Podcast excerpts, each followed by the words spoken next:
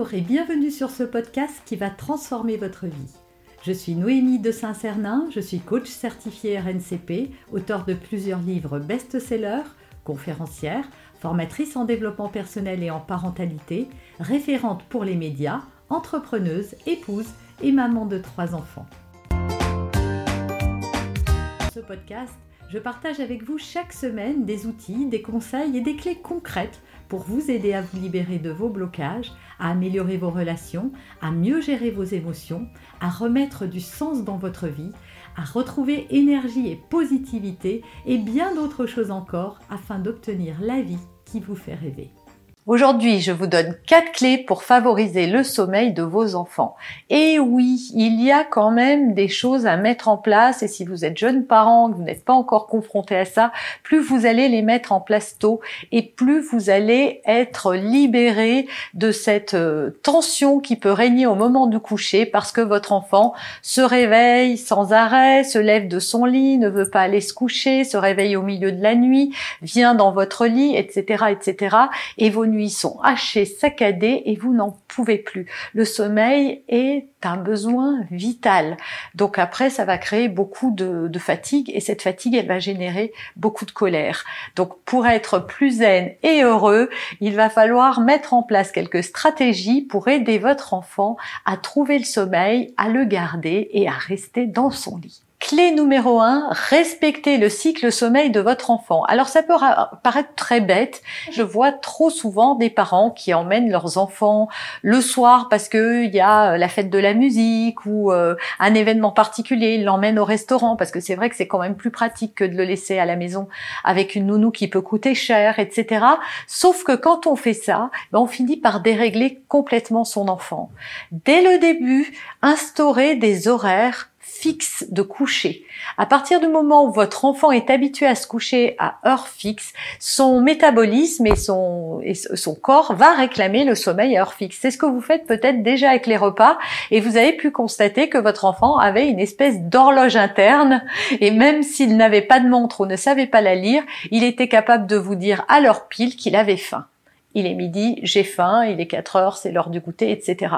Mais c'est pareil avec le sommeil parce que si vous laissez passer le train, eh bien ça va être beaucoup plus difficile pour votre enfant de s'accrocher, euh, d'accrocher son sommeil au wagon et de pouvoir entamer une nuit paisible. Donc surtout, soyez vigilants là-dessus, de tout petit, instaurez des horaires et essayez, dans la mesure de possible, du possible, pardon, de ne pas déroger à cette règle, sauf cas exceptionnel. Deuxième clé, établissez un cadre sécurisant pour votre enfant. Qu'est-ce que ça veut dire un cadre sécurisant? Eh bien, tout simplement, votre enfant a besoin de règles établies. Les enfants adorent les rituels, c'est-à-dire les choses qui se passent tout le temps de la même façon. Alors pour vous, c'est peut-être contraignant, mais pour lui, c'est extrêmement rassurant. Donc surtout, usez et abusez de ça, c'est-à-dire que si vous avez commencé par euh, par le bain, et ben voilà, on commence par le bain, après le bain, il y a une histoire, après l'histoire, il y a euh, un câlin, après le câlin, euh,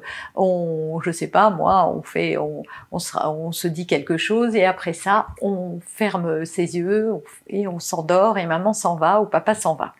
Voilà, plus vous allez avoir instauré un rituel et plus votre enfant va s'attendre à être mis au lit à ce moment-là. Donc, instaurer un rituel, c'est instaurer des habitudes pour votre enfant et c'est très important. D'abord, ça le sécurise et en plus, ça permet d'amener au sommeil avec beaucoup plus de facilité. Et surtout, surtout, surtout, une à deux heures avant de le mettre au lit, avant l'heure de sommeil, évitez d'exposer votre enfant à des choses agressives, violentes, excitantes. Par exemple, les écrans. Voilà, ne laissez pas votre enfant devant la télé ou devant un jeu vidéo au moins une à deux heures avant qu'il aille se coucher, parce que la lumière bleue est très excitante, les jeux qu'il a fait sont très excitants, ça sollicite énormément ses sens et donc son esprit n'est pas préparé au sommeil.